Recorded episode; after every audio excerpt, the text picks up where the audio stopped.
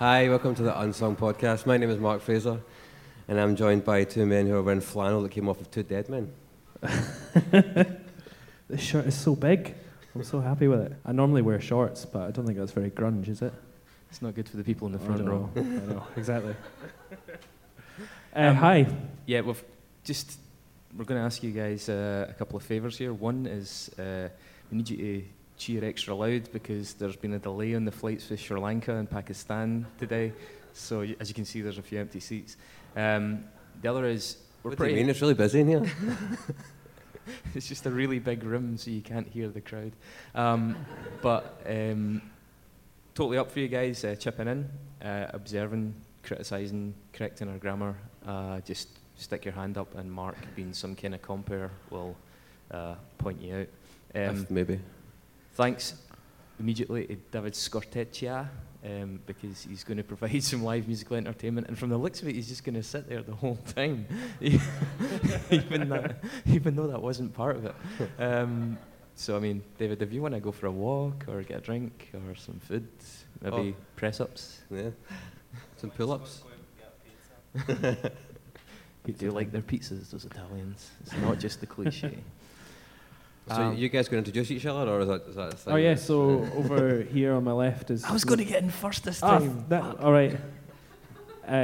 Chris Cusack, who was old when grunge happened. So he had his midlife crisis when Nirvana happened. And even older when it happened again. I know, exactly. Really struggling. So this is very nostalgic for you. Third time, yeah. For a lot of us, this is history, but for him, it's just a throwback. Across the table from me is David Weaver, who preys on the elderly and their insecurities.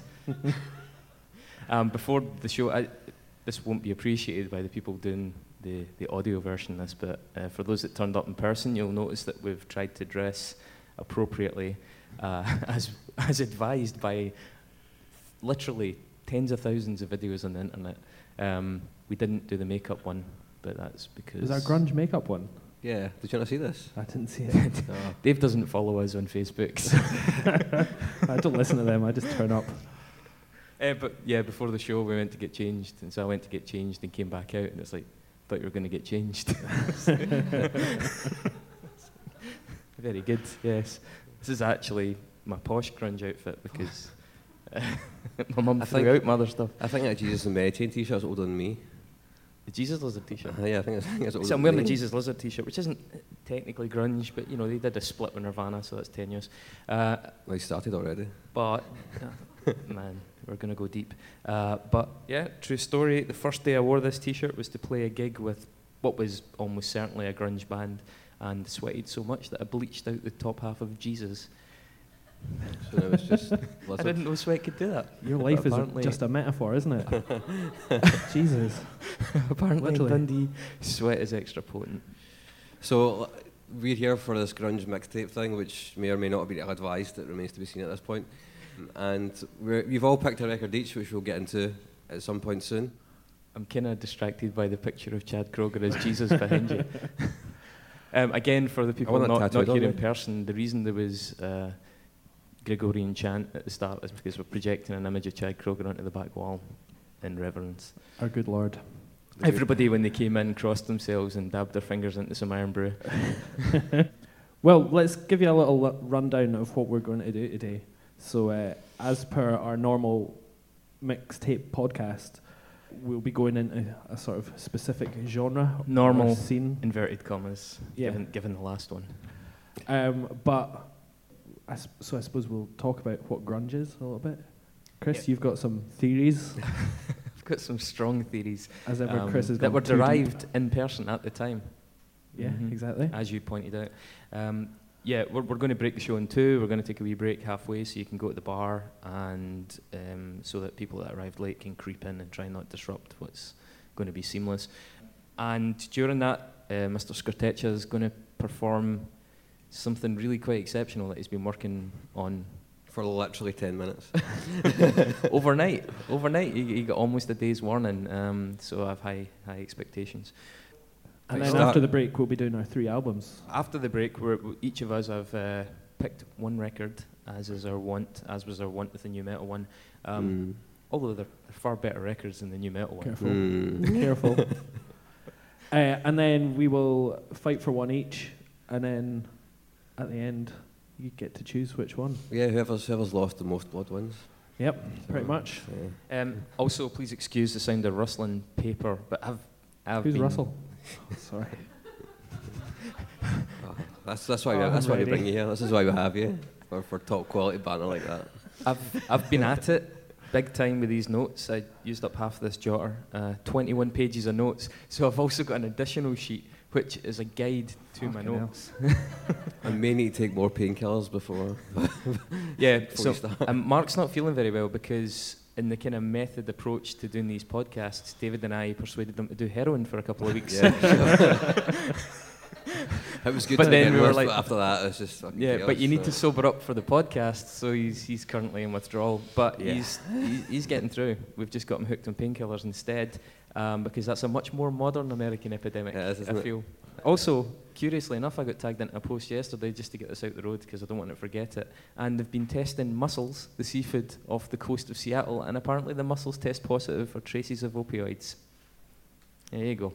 Yeah. Make of that what you will. I have no idea what to say about that. You say muscles and David automatically cheers.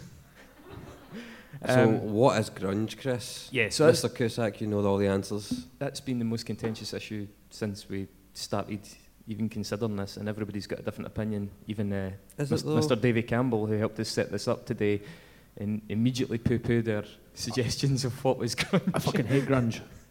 It's like Davy. A direct quote. It's a bit late for that, Dave. We were about to start. But yeah, what is grunge? And yeah, so I've got a pretty strong feeling about this. Well, should we ask people in the audience their favourite grunge band? And then you can tell them if they're right or wrong.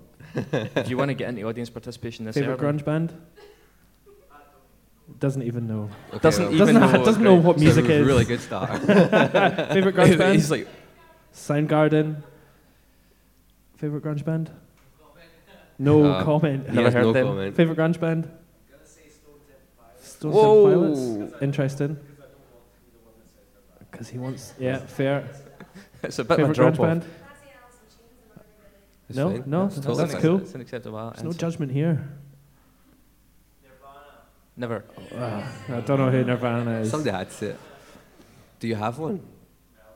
Melvins is a good answer and an interesting answer, and we'll go into that. I think Melvins is probably a good place to start, actually. No, I think a good place to start is for the gentleman that was like, I don't know what this is. Yeah, Melvins is an interesting one, and Stone Temple Pilots is an interesting one, because I think they're kind of diametrically opposed on the grunge spectrum.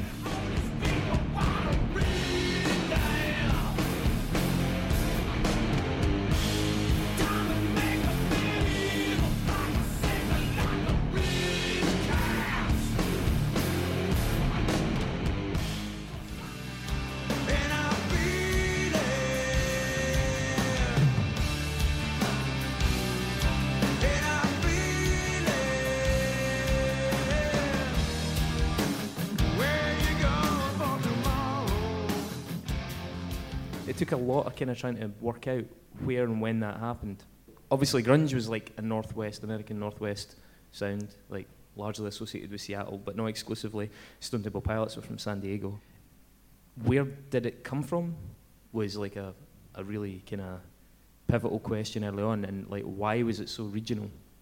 And there were a lot of contributing factors to that. One of them was that there was a label up there, Sub Pop, which people just automatically associate with grunge, and Sub Pop made no secret of the fact that they'd kind of modelled themselves on the likes of SST and even Motown, and realised that some of the biggest movements, the most cult movements, were also kind of regionally biased. And so they just kind of looked to nurture this sound and really help promote it. There's a lot of theories about why the sound was so distinct. It's not distinct, because a lot of these bands sounded very, very different, but why there was a general similarity between it. And one of them is that there was very simply like a geographical issue.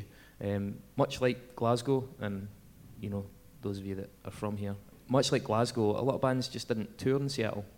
So I think it's something like 25 hours to Minneapolis, and I think it's between like 10 and 12 hours down to San Francisco, and further down the coast into Los Angeles.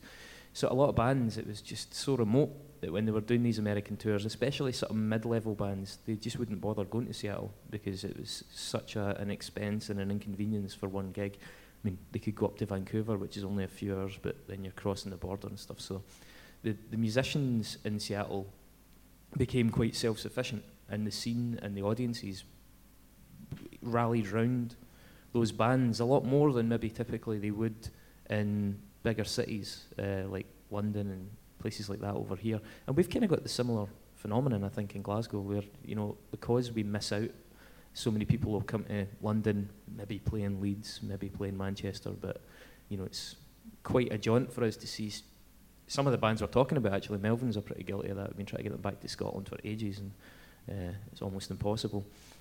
So Seattle kind of was involved in the same process, and a lot of those young groups shared members, shared audiences, and kind of shared a bit of an ideology. I mean, Soundgarden, for example, were the first band from the grunge movement to sign to a major label, and the audiences, or not all of them, but a large portion of their audience quickly fell out of them.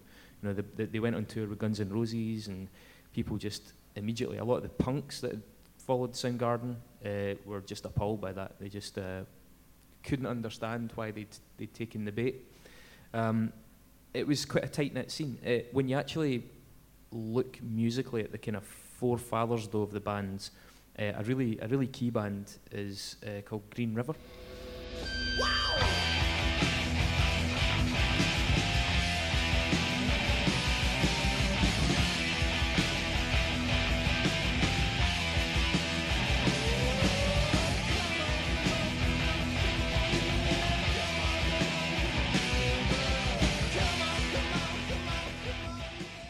And Green River was a band from like 1984 to 88, and it, as well as other members, it's kind of key because it featured Jeff Ament and Stone Gossard, who went on to be in Pearl Jam, and it also featured Mark Arm and Steve Turner, who went on to be in Mudhoney.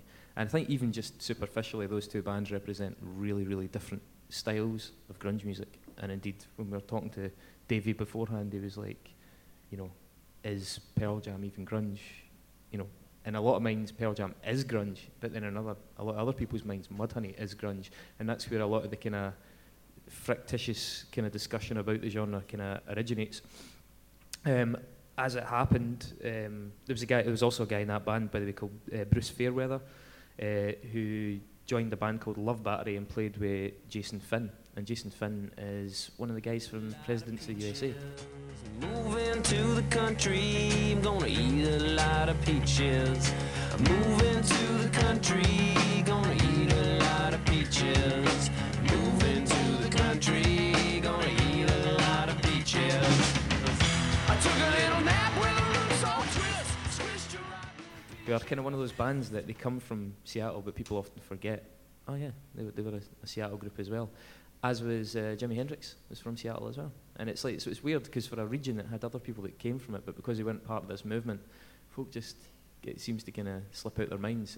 There was other stuff going on. Fraser Crane. Big Seattle influence on me. More of part of the jazz scene, I believe. The soft jazz. He was from Boston, though. Cheers was in Boston. Oh, yeah, that's true. He relocated for the series. He relocated for the series, yeah. Yeah, that's sick. And his band tossed salads and the scrambled eggs. Yeah. Oh. Sonic Youth played a big part in that scene as well, and actually Green River were one of the main initial points of contact for the Seattle scene with Sonic Youth. Sonic Youth were big fans of them, and they played together on tour, and that in itself had an influence on the musicians, because Sonic Youth were obviously really big in the 80s in the States, were one of the big independent bands, but they kind of sounded like grunge. They had some really heavy, at least noisy, unfussy, and kind of shambolic approaches to music, which became quite associated with it, especially with Nirvana. And it was Green River's album, Come On Down, was it an album? Was it a long EP? That's kind of retrospectively considered to be the first grunge album, even though Melvins released their Ozma just a few months later. Like Green River got in there just a wee bit earlier.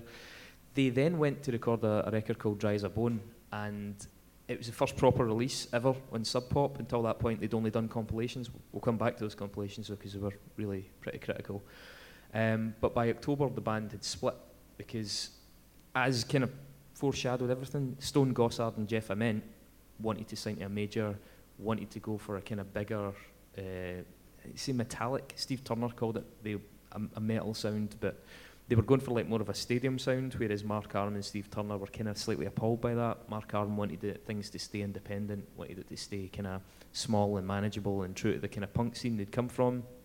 And so the record they'd been working on, Rehab Doll, ended up just being released posthumously. The band broke up because of these kind of different objectives that they held. And I think it's a good kind of microcosm for the division in the scene anyway. So going off in one direction, you had Mark Arm and Steve Turner and Mudhoney, and guys like Matt Lukin coming from the Melvins, and he was involved with Mudhoney, and then Nirvana, Kurt Cobain had been jamming with the Melvins and roadied for them and was like very closely affiliated with the Melvins. So you had this branch going off to one side who were basically punks. They were basically, you know, slowed down, like, you know, punk 7 inches played at the wrong speed, and that's kind of what they were trying to do. And they were, you know, very anti-police, and a lot of the rhetoric, you know, vandalism is as beautiful as a rock in a cop's face. And Mark Arm had actually been a witness at a very kind of famous incident with concerning a band called the U-Men. The U-Men were one of the really early bands in Seattle. And this book that I'm about to hold up, which is called Everybody Loves Our Town, by a writer called Mark Yarm, no relation to Mark Arm. And you're like, yeah, your name's totally different. But it's a really good book, and it talks about, early on, it talks about this gig by the U-Men where they actually, there was like a trough of, like they played in a park, and there was like a little kind of waterway in front of them, so they filled the waterway up with lighter fluid and like tossed in a flame during their show, which ended up exploding a lot bigger than they wanted. And the families that were watching, rather than panicking, just apparently got a little bit feral and just like so invigorated by the sight of fire that they started. There was like a small riot, and the police weighed in with billy clubs and started like bashing people over the head and arresting people. It's got apparently quite a pivotal moment. That sounds like any night out in Inverness. When you make that trek. Just the sight of fire once a year. Very primal. When you make the trek from Allness to Inverness. Exactly. What's fire like in Allness? How does that go down? It's very rare, to be honest. Yeah, we don't see it often. You got the wheel though, didn't you? We got the wheel, yeah, just to get out of there. So that concert turned out to be quite a pivotal experience for it, because a lot of the people that went on to start these bands were in the crowd, including Mark Arm, not Mark Yarm. Was Mark Yarm in the crowd? Mark Yarm was not in the crowd. Mark Yarm is a writer, as opposed to Mark Arm, who's from Seattle and in the band Mudhoney. Let's restate that. I know, but was he in the crowd as well? No. Okay, just thought I'd ask. No. Apparently his name's quite similar. His name is pretty similar, but he was apparently no relation. We will state that multiple times during the course of this as well, just to do honour to the book. But that kind of was part of this early kind of animosity that they had for the cops as well. You know, coming from the kind of more provincial local towns as well, the kids were like smoking dope and getting high, and there was a lot of that. And that branch of grunge seemed to be a lot more anti-authoritarian. On the other side of it, Jeff Ament and Stone Gossard decided they were going to start a band called Mother Love Bone, who are... Whoa, they're fucking dreadful.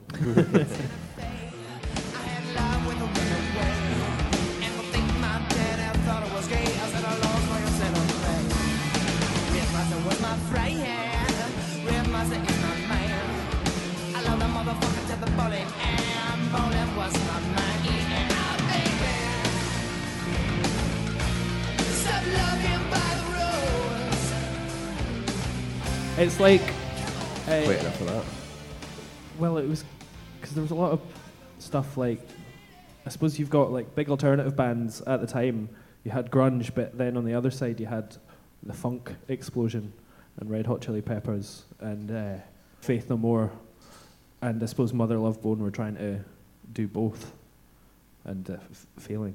I mean, it kind of sounds like a softer version of Guns N' Roses, I feel. Yeah, it just sounds like the sort of landfill grunge stuff. It just kind of.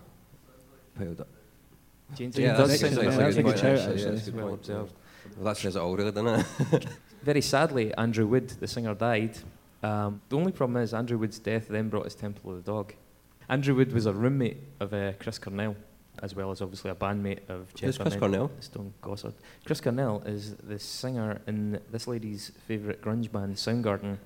And so Temple of the Dog were like a supergroup. An ex-person as well. Supergroup. Ex-person. Temple of the Dog were kind of set up to commemorate Andrew Wood. Chris Cornell had been writing a bunch of songs, and he wanted to get together the musicians from Mother Love Bone to, you know, honour his friend, which, you know, genuinely, they were pretty upset about it. Cornell was obviously quite an emotional guy, and to lose a friend so young hit the guy pretty hard. So Andrew Wood actually died, I think it was about 2 days before Mother Love Bone's debut album, Apple, was released, which again was part of why people really wanted to try and do something to commemorate him. How did he die? He died of an overdose, I believe. Oh, okay. And then was followed by Temple of the Dog. David, you going to pull up some Temple of the Dog? Maybe Temple of the Dog. Maybe Hungry. Hungry would be a classic. Yeah, I can do that. I listened to this week and didn't enjoy it at all. The blood is on the table and the mouths are choking. I'm going hungry.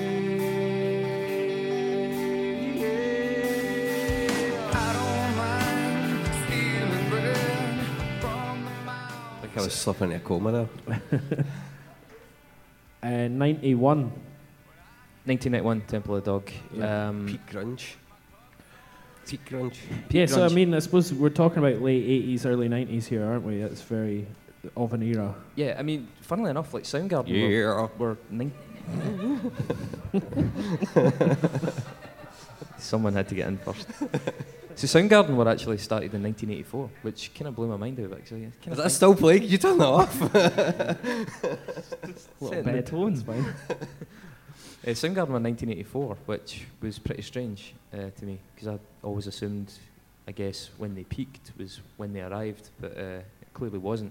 And I think it's actually interesting to talk about that in general, because all these bands were happening before grunge really was making a big mark. So I was pretty curious, because, you know, when you take a straw poll, people are like, oh, grunge was like 91, 92.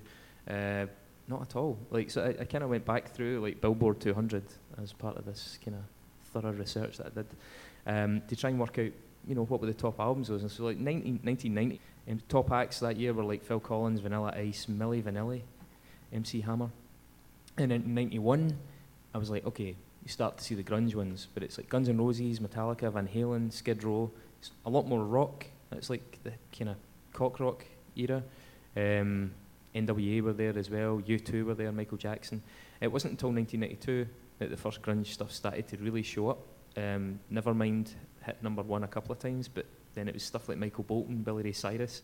Into 93, Nirvana again, and then Versus by Pearl Jam made an appearance, but that was alongside like Whitney Houston, Cypress Hill. So you're already at like 93, and bear in mind that Cobain died in 94, and from that point on the music press started to get pretty cynical about why grunge was still hanging about. It was pretty late before it started to actually make big money. In 94 it kind of happened, so you had Alice in Chains with Jar of Flies.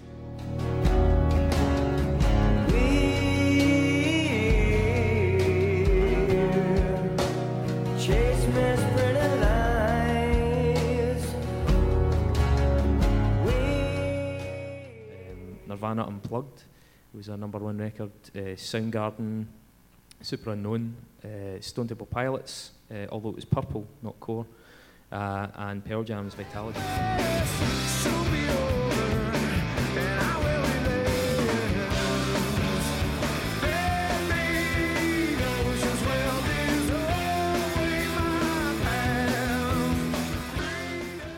Vitalogy also apparently made the biggest jump in chart history ever, from like 173 to number one in 1 week. What for? Like a single or something? Did somebody die that year or something? Cobain. Oh yeah, of course. Yeah. Well, apparently Eddie Vedder was pretty sore about that. Eddie Vedder didn't take that very well, because albeit Nirvana had kind of mocked Pearl Jam earlier on in their career, he'd actually kind of mended things with Vedder towards the end of his life, and had come out and said that he was kind of ashamed about the comments he'd made about him, that Eddie Vedder was like a thoroughly decent human being.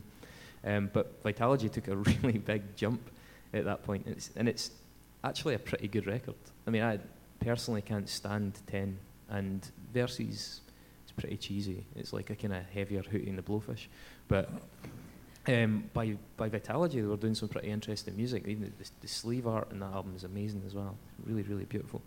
And it did seem to reflect a kind of darkening of the mood around Cobain's death. The guys from Mudhoney said that they'd been really popular in the UK up until about 93, 94, and then when Kurt Cobain died, the album they brought out after that, they were like, the reception was totally hostile. Like, it was, and it didn't seem to be based, a lot of the reviews weren't really based on like how good is this record or otherwise. It was, why are you guys still playing music? Kurt Cobain's dead. Mm. Mudhoney are still going. So it's like, Mark Arm was pretty sore about that, I think. Sore Arm. Why do you think a warm turn? Bit like you, Mark. Sore Arm, aye. Mark's Sore Arm. Nah. That's not Mark Yarm, by the way. It's not. Apparently he wasn't there at the start, so. I was going to say, so why do you think it changed so powerfully? Because it seems like it was obviously a huge thing that year. And the fans, obviously, it was selling records by the bucket load, it would appear. Well, I think one of the big problems was that the bands around grunge started to, I mean, with any genre that explodes, there's a hell of a lot of like stuff, mushrooms that sprout up around it, you know? And we've touched on a lot of those names when we were doing the notes for this, you know. We actually compiled a pretty thorough list over beers, I seem to remember. Yeah, we did. It was a long 15 minutes. But yeah, there was a kind of second wave of stuff that came out on the back of that, which was bands like Bush, yeah, Life of Agony. Have we got to this point already? I thought we were going to wait a bit longer before we get. By the way, Life of Agony, I didn't know this. I was looking them up, and I listened to Life of Agony as a bit of a guilty pleasure when I was younger. The frontman Keith Caputo is now Mina Caputo, transgender, and was quite a big shock to the metal community, especially that they moved in. That was like pretty fascinating. I don't think I would have personally called them a grunge band, to be honest. But what do I know?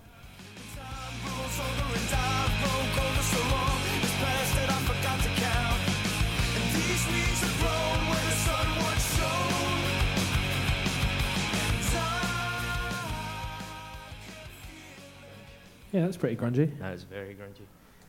So there was a whole glut of bands that kind of sprung up around grunge, and I think people started to get really sick of it really quick. In the UK, there was like Bivouac, there was a band called Paw, there was a Curb Dog.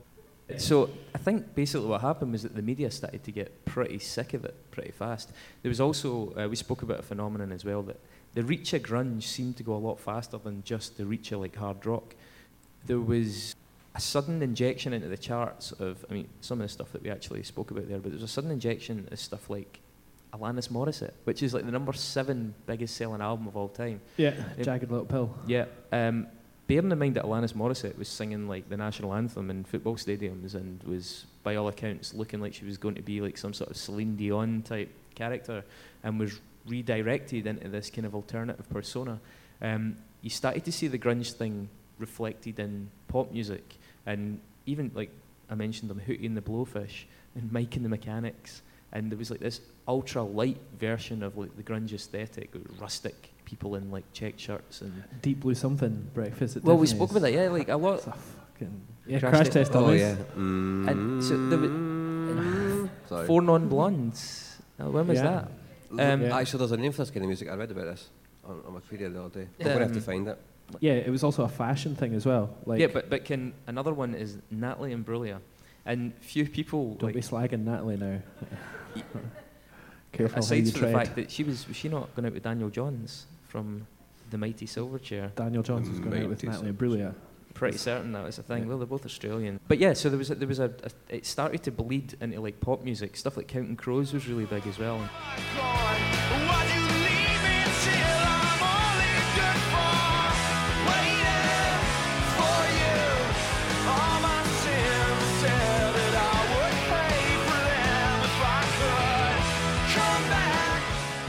Counting Crows were like this sort of, they maybe came for stuff like R.E.M. a little bit, but there was a much more of a grungier feel to that kind of thing.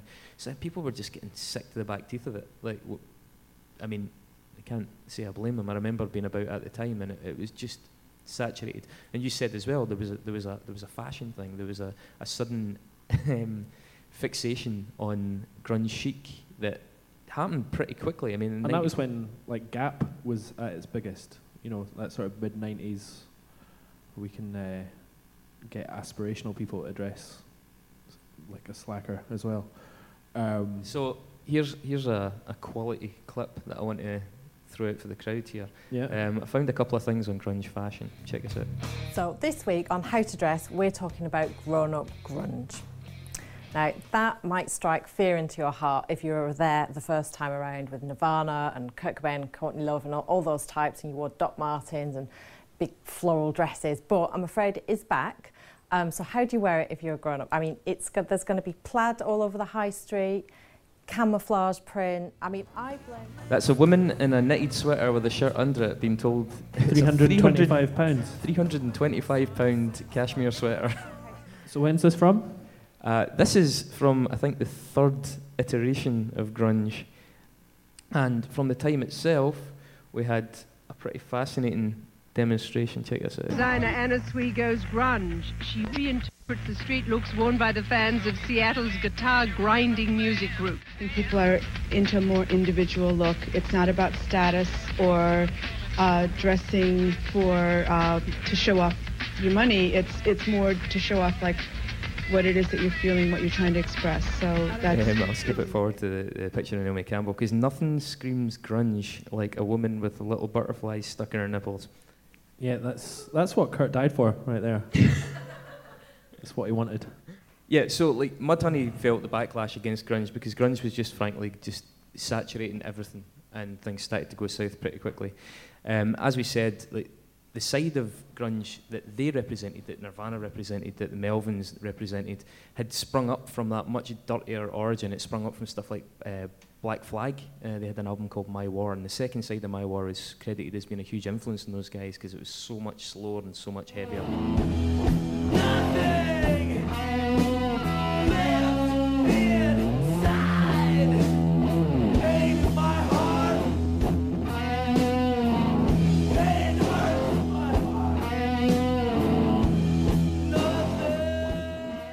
They were also, I think it goes without saying, quite severely influenced by Black Sabbath at the time as well. And that's something I'm going to pick up as well later on. Yeah, I think there's a lot of Black Sabbath and a lot of grunge stuff, especially riff-wise. You can hear pretty much everywhere, which is why I struggle sometimes thinking some of the stuff is grunge, because it just kind of sounds like sludgy kind of metal to me.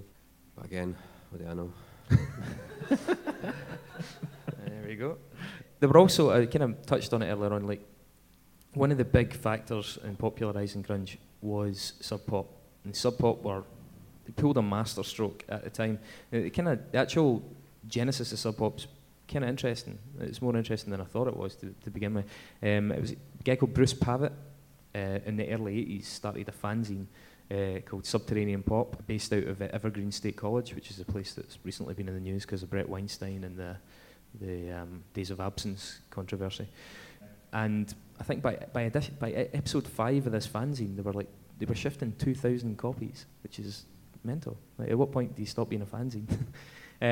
But they were given, there was a cassette that came with it, and a compilation cassette of different bands, and so like I said, 2,000 copies of this cassette. It's nothing to sniff at, considering you can get into the charts now, pretty high in the charts with 10,000 of anything. In 1986, Pavitt started Sub Pop as a record label, and 86 was a big year because not only did he release a thing called Sub Pop 100, but there was a CZ Records, also in the Northwest, released a thing called the Deep Six compilation. Now, the Deep Six compilation had Melvins, Soundgarden, Green River, Skinyard, and that band the U-Men that I mentioned from earlier with the riot in the park. And Sub Pop 100 was introduced by Steve Albini, had Scratch Acid, which was the guys that went on to be Jesus Lizard, The Wipers, Sonic Youth, Naked Ray Gun, Skinny Puppy, weirdly enough, and Shonen Knife for Japan. Now, although that's not a lot of Seattle bands, those are a lot of the bands that people associate with grunge that were kind of peripheral to it, then including bands like Butthole Surfers and things like that as well, who were, I think, based out of Minneapolis at the time. I don't give a fuck about the FBI. I don't give a fuck about the CIA. I don't give a fuck about the cash on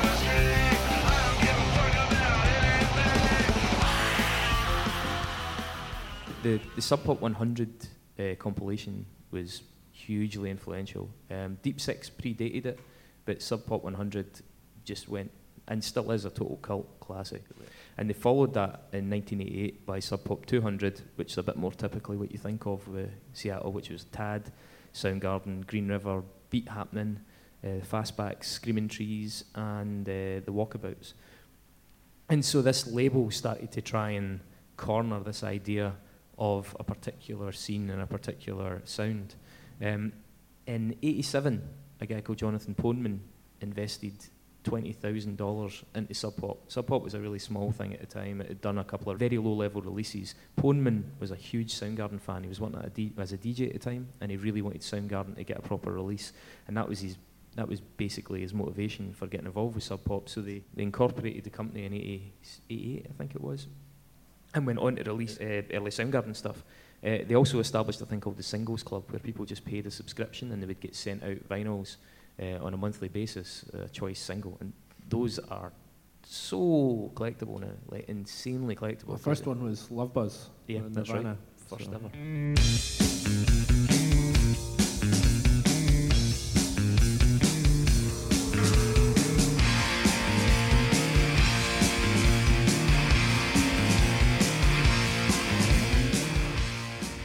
Imagine doing that now. That'd be insane. Well, 2Pure did that down in Wales for a while. They did that with bands like McCluskey, and I think PJ Harvey was in 2Pure as well. But they tried to copy that. But as I said, like, those guys basically identified early on that there was a geographical advantage to having a sound for a label. And albeit they did work with people from, you know, further afield, like, did, you know, even just affiliates like Dinosaur Jr. and things like that. They were pretty canny. They also had another idea, which we maybe take for granted, but they realised that for a lot of musicians in America, because the market's so big and it's so expensive, a good way to do it is to conquer the UK and work backwards. And Jimi Hendrix did that, and even bands like Dandy Warhols did that as well.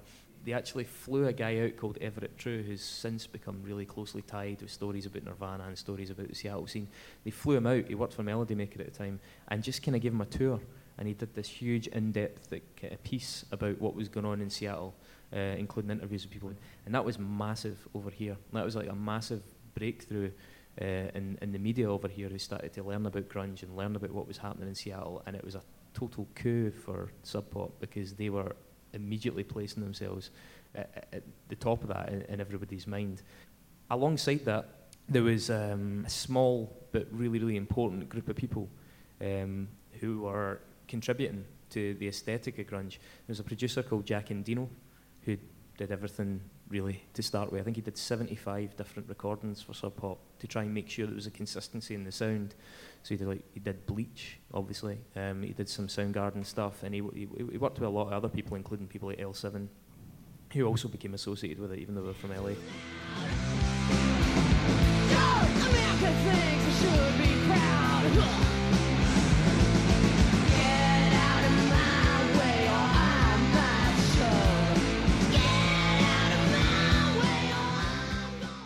Jack Endino was key to them trying to kind of capture this sort of sense of like what it was. And so you kind of start to see how this insular movement was formed, and you start to see, like, when you consider that these bands had shared common members in the early days, Melvins especially had slowed down their sound, because they were actually a really fast band when they started. Melvins on the scene were like known for being the fastest group, and just because they're Melvins and they're so fucking obstinate, they decided, let's make everyone as sludgy and kind of lumping as we possibly can.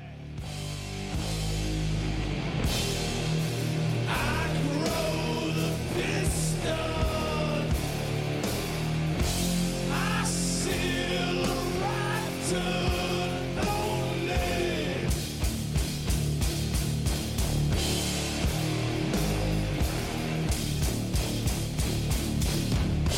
Make see the right turn.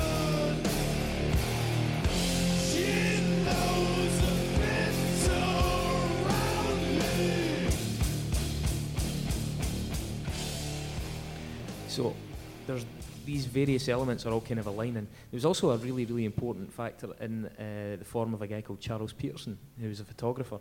And I've got some images here. You'll definitely recognise them from the work at the time. So Charles Peterson took some of the most famous images to come out of grunge. This one is Mudhoney, and that's the cover of Superfuzz Big Muff. It's a good album. Yeah, that's actually Fugazi, Guy Picciotto, on one of their Northwest tours. Chris Cornell, I think that's it's the cover of Screaming Life, maybe. It's one of the Soundgarden records that's in the front as well. It's a really famous crowd diver, I think, at a Nirvana show. Both of these, in fact, I think are in the Muddy Banks of the Wishka album. But even in the art, and you can see the aesthetic forming in that. And it's kind of important as well not to overlook him. There's a guy in the UK called Steve Gulick. Steve Gulick didn't do so much of the live photography, but he took some of the really famous images of the time of the bands. We'll put these on the Facebook page for people that are listening. And Steve Gulick was actually British and contributed to that kind of domination of the UK scene by grunge, that sudden uptick in interest. And that bled back over the Atlantic. Mudhoney were huge over here, Sonic Youth were huge, but any band they brought across got huge. They toured with Hole. There was like all kinds of things. Mudhoney toured with Hole. There was a kind of passing the baton thing going on, and grunge, as it got bigger over here, people took more and more notice of it in the States. It's also kind of interesting, but you see the band Bush, even though they were about concurrently, and people kind of talk about them as being sort of rubbish. Rubbish. They kind of talk about them as being a second generation band, but they really weren't. They were about from 91 or 92.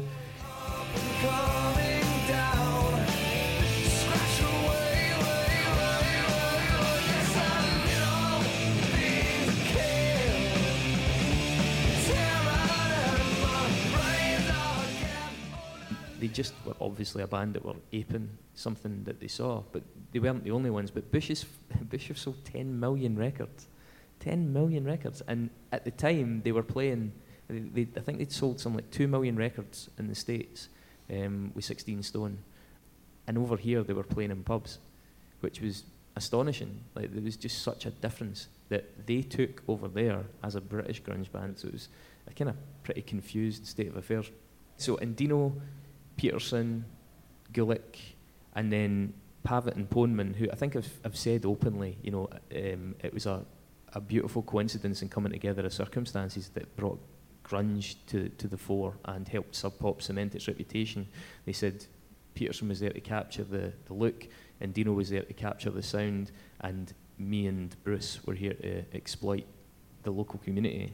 And they're pretty comfortable with that, and they certainly did.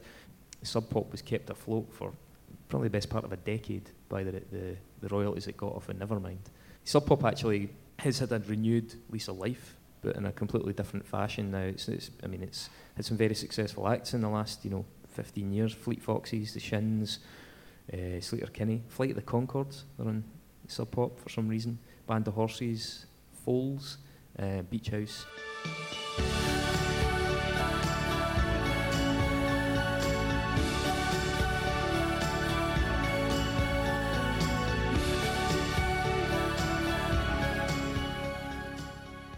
Kind of reinvented their musical style, but a lot of that was only enabled by the fact that we were able to keep going as an organisation because of the revenue they got from Nevermind. I do believe they actually, Pavitt, who started it, quit in protest at one point as well, because Sub Pop sold 49% of its shares to Warner Brothers, kind of forfeiting that kind of truly independent thing, albeit they still had 51% majority stake. But they fell out about that, and it took about 7 years for Pavitt and Poneman to talk again. So another factor in where this grunge sound was coming from. But a lot of the bigger bands that were the more polished side of that spectrum, Alice in Chains, Pearl Jam, were not really involved with Sub Pop. Sub Pop was dealing with the sort of murkier stuff, and Soundgarden kind of straddled that a wee bit. Soundgarden were the sort of arena rock band, but far more interesting than I think people give them credit for. We'll talk about Soundgarden a wee bit more later on, but amongst their cheesy, full, like incredibly high-pitched crooning, they also had a lot of really gloomy, dark, heavy stuff, and a lot more going on. But also, just an interesting fact, if you submitted your demo to Sub Pop, and I know this from experience, if you submitted your demo to Sub Pop and were unsuccessful, they sent you a letter that started, "Dear Loser." Excellent. Thanks, guys. That actually stayed with me. It's a fairly thorough background of grunge there, Chris. Thanks. Yeah. Thanks very much. I need to get my breath back and take a drink here. Well, Neil Young's the godfather of grunge. Look at him. He just looks like a grungy man. But like a lot of grungy folk took Neil Young influences, you know, because there's a lot of sort of distorted guitars and flannel shirts involved in the 70s and 80s Neil Young stuff. And he also just didn't really give a fuck about anything. And then, you know, you've got Pearl Jam covering him.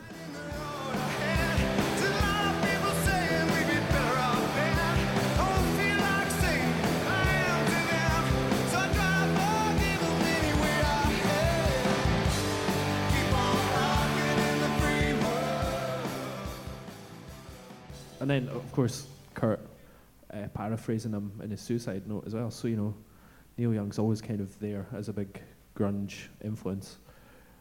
I love Neil Young. I tried to kind of subdivide the word grunge into a slightly more accurate terms. Jesus. Why? I don't know, I was bored.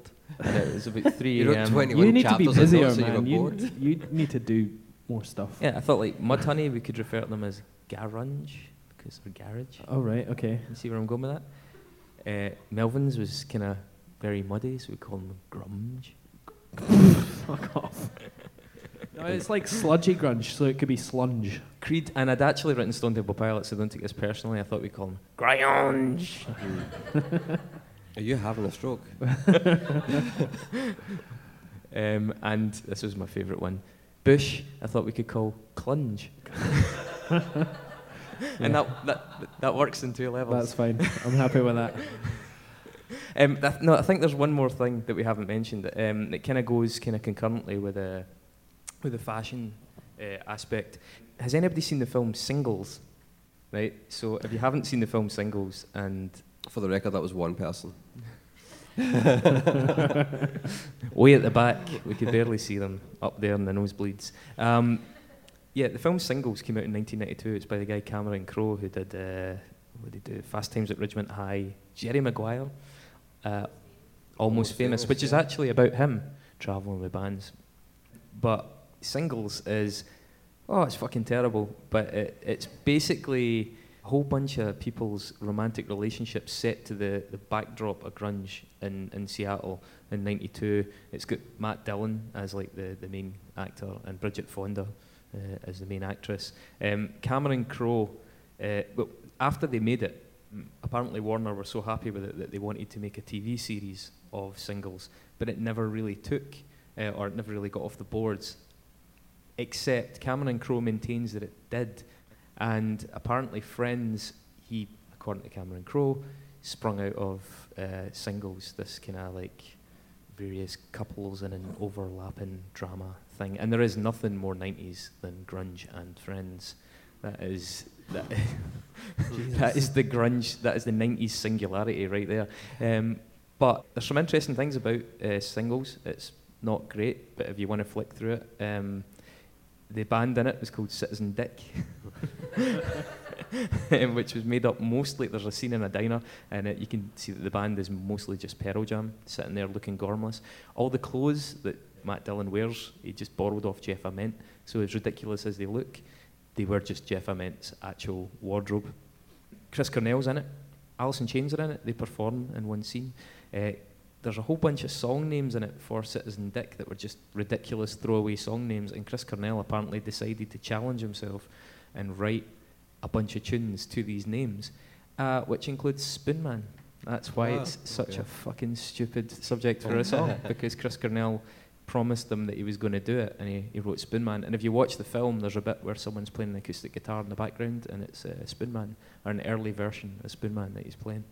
They also had a tune in it called Touch Me, I'm Dick, giving a little nod to Mudhoney's first single, which was also, I think, the first record put out after Sub Pop Incorporated. There you go. But yeah, I think that's a pretty comprehensive rundown on the mess that was going on in the Northwest at the time. In researching this, and was very similar to how I did my degree, so I just went onto Wikipedia. And I thought this sentence really summed it up perfectly. Although most grunge bands had disbanded or faded away from view by the late 1990s, they influenced modern rock music as their lyrics brought socially conscious issues into pop culture and added introspection and an exploration of what it means to be true to oneself. That's a link you can click. Be true to oneself. Where does that go? Dare not do that. Does that link go to a cult? I'm not going to click it. But grunge was also an influence on later genres such as post-grunge, e.g. Creed and Nickelback, and nu metal, e.g. Korn and Limp Bizkit. Post-grunge, a.k.a. neo-grunge. Well, I mean, this is what Wikipedia says here. So yeah, basically, grunge influenced us to be miserable and inward. Yeah, I mean, it was interesting because, again, going through those, the legacy of grunge is shameful. When you get into the second and third generation of the bands that it produced, like Creed being second generation, weirdly enough, because I think they actually brought out their first record in 97 or something like that. And obviously Nickelback, peace be upon him. But I mean, we had a list of some pretty horrendous. I think I've got this. I think I told you this before. Remember this list, David? Back in high school, I was like basically the only person that could play guitar. Oh yeah. So when there was a talent contest, and any kid in the few years below me had to do a song, then I'd get asked to come and play the guitar. And this little one kid, Ross, he got bullied so hard. But he was a little chubby guy with curly hair, and he wanted to cover How You Remind Me by Nickelback in front of the whole school, and I had to play guitar for him. And he, for that 4 minutes, he was a king. The crowd in school absolutely loved him. And I had a terrible time playing that song. I fucking hate it. I fucking hate Nickelback. So the second iteration of grunge, we'll give them the benefit of the doubt, included people like Live and Matchbox 20, Bivouac, stuff like that. The third iteration of grunge, second to third, straddling. David, you came up with some brilliant names in this, and for someone that claims not to actually like or know a lot of it, grunge, we were sitting and he was just... We had to stop him at one point because the tone of the conversation got so low.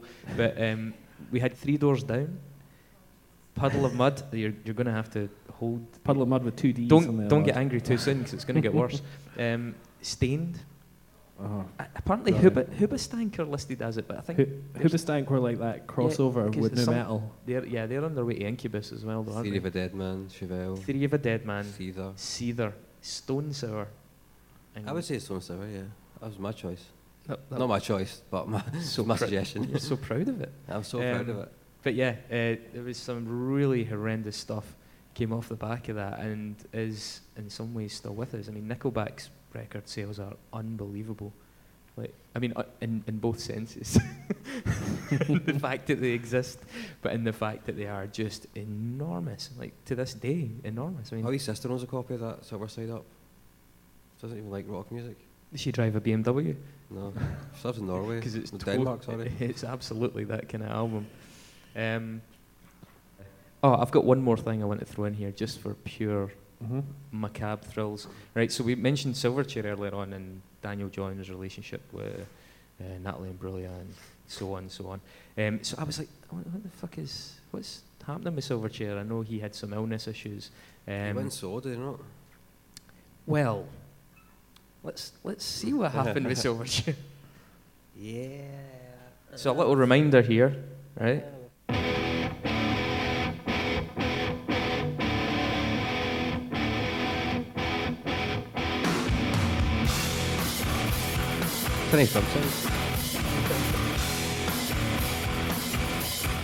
Check out this first line.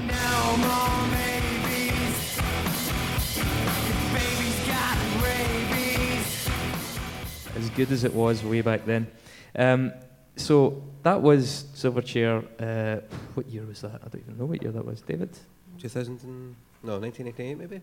Thereabouts. And looking every part Nirvana as well, especially the drummer. Like, if you were trying to impersonate Dave Grohl in Nirvana, you couldn't do it much better. So here's Silverchair about 5 years ago. This is sensational. I'll skip a little bit forward. And you're thinking, it's going to kick in, right?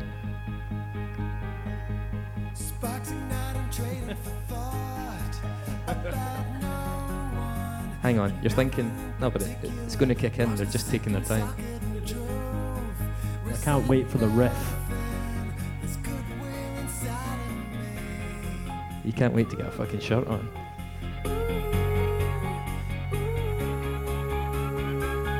Here we go, guys.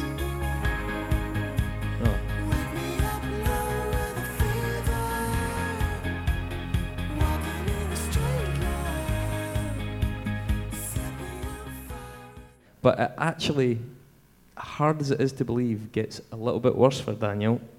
Post. Just let him do what he wants, man. The hard life. You're so judgmental. So last year, Daniel was like, right, Silverchair's done, guys. I got the message, finally. Has he done a solo pop thing? He has. It's not a solo pop thing, but it's special. This is Dreams, featuring Daniel Johns, and viewer discretion is advised.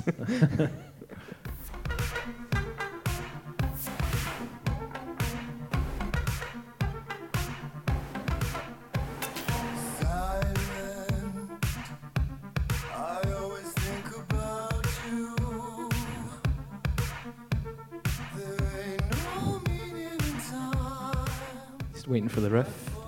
I don't think it's going to come, is it? There it is. What's going to come is a smashing bit of facial acting. That's what's going to come. Check this out.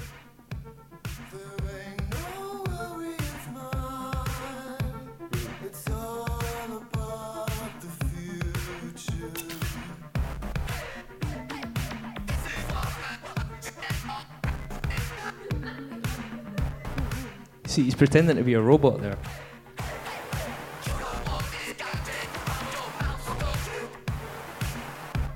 Make it stop. That's very cool. He's pretty cool. Schadenfreude. That's what that was. Yeah, so on that note, let's kill this. Before we do that, I want to tie up all loose ends. When I was talking about that Four Non Blondes thing earlier on, the genre was apparently called Foxcore. Falsecore? Foxcore. Foxcore. So, it was a term coined by Thurston Moore in the early 90s to describe a wave of loud and aggressive female-fronted bands that was occurring at the time. Thurston Moore got his balls heavily booted for that, by the way.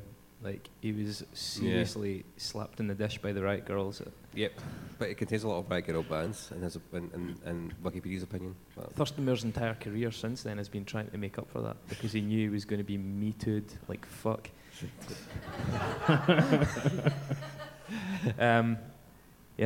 Okay. So in the second half of this, we are going to get deep, something deep. On particular albums. Fox deep in an album each. David, your album shall be? My album is going to be Bad Motorfinger by Soundgarden. Right. An interesting and weighty choice. It's because it's the best one. Mark? I'm going to be picking Summer Side Up by Nickelback. You troll. Mark. No, Super Fuzz Big Muff by Mudhoney. Just the correct choice. And I will be choosing, I already have chosen, Live Through This by Hole. Yeah. Controversial one. Oh, you will notice there's no Nirvana there. Nirvana. But that's not us trying to be contrary. That's because we will probably do a Nirvana record on its own. Maybe, well, I think for a podcast. Yeah, we kind of ruled them out in the same way we ruled Deftones out of the new metal one, to spare them, and also because it means we can focus on them. I think a more interesting omission is that there's not a Melvins record in there, and there almost was. We were kind of trying to decide what to do, but I think we're going to do a Melvins episode. But for the record, I would have put in a Senile Animal. Although we could have done Houdini, which is the only album that Kurt Cobain ever produced. In inverted commas, yeah. He produced some of it so badly that they had to get it reproduced. But anyway, we're going to go away for a drink for 10 minutes, let you move your bums and get feeling back in your legs. But during that gap, the sneezing gentleman in the corner, allergic to bad patter, is going to perform really quite exceptionally quickly learned versions of grunge classics while you guys go to the bar. And we're going to go to the bar for him because he'll be too busy jamming. And we'll see you in like 10 minutes, 15 minutes. Okay. Thanks very much. Thank you.